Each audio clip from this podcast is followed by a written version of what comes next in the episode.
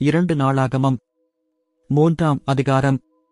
பின்பு சாலுமோன் எருசலேமிலே தன் தகப்பனாகிய தாவீதுக்கு காண்பிக்கப்பட்ட மோரியா என்னும் மலையிலே எப்பூசியனாகிய ஒர்னானின் களம் என்னும் தாவீது குறித்து வைத்த ஸ்தலத்திலே கர்த்தருடைய ஆலயத்தைக் கட்டத் துவக்கினான். அவன்தான் ராஜ்யபாரம் பண்ணின நாலாம் வருஷம் இரண்டாம் மாதம் இரண்டாம் தேதியிலே கட்டத் தொடங்கினான். தேவனுடைய ஆலயத்தைக் கட்டுகிறதற்கு சாலுமோன் போட்ட அஸ்திபாரமானது முற்காலத்து அளவின்படியே அறுபது முழ நீளமும் இருபது முழ அகலமுமாயிருந்தது. முகப்பு மண்டபம் ஆலயத்தினுடைய அகலத்தின்படியே இருபது முழ நீளமும் நூற்றிருபது முழ உயரமுமாயிருந்தது. அதன் உட்புறத்தை பசும்பொந்தகட்டால் மூடினான். ஆலயத்தின் பெரிய மாளிகையை தேவதாறு பலகைகளினால் செய்து பசும்பொன்னினால் இழைத்து அதன் மேல் பேரிச்சு வேலையையும் சங்கிலி வேலையையும் சித்தரித்து அந்த மாளிகையை ரத்தினங்களால் அலங்கரித்தான்.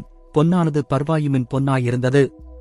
அந்த மாளிகையின் உத்திரங்களையும் நிலைகளையும் அதன் சுவர்களையும் அதன் கதவுகளையும் பொந்தகட்டால் மூடி கொத்துவேலையால் சுவர்களிலே கேருபீன்களைச் செய்வித்தான்.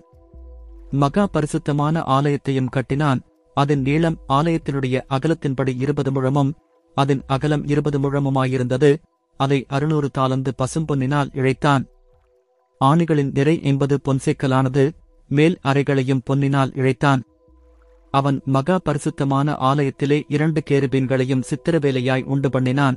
அவைகளைப் பொந்தகட்டால் மூடினான்.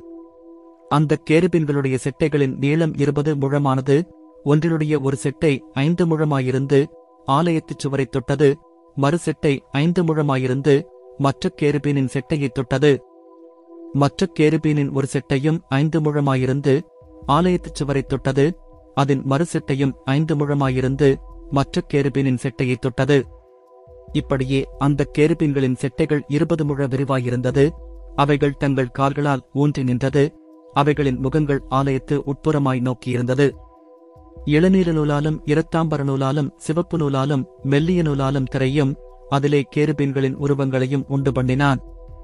ஆலயத்திற்கு முன்னாக முப்பத்தைந்து முழ உயரமான இரண்டு தூண்களையும் அவைகளுடைய முனைகளின் மேலிருக்கும் ஐந்து முழ உயரமான கும்பங்களையும் உண்டாக்கி சந்நிதிக்கு முன்னிருக்கச் சங்கிலிகளையும் பண்ணி தூண்களின் முனைகளின் மேல் பற்ற வைத்து நூறு மாதளம்பழங்களையும் பண்ணி அந்தச் சங்கிலிகளில் கோத்தான். அந்தத் தூண்களை அவன் தேவாலயத்திற்கு முன்பாக ஒன்றை வலதுபுறத்திலும் ஒன்றை இடதுபுறத்திலும் நாட்டி வலதுபுறமானதற்கு யாகின் என்றும் இடதுபுறமானதற்கு போவாஸ் என்றும் பேரிட்டான்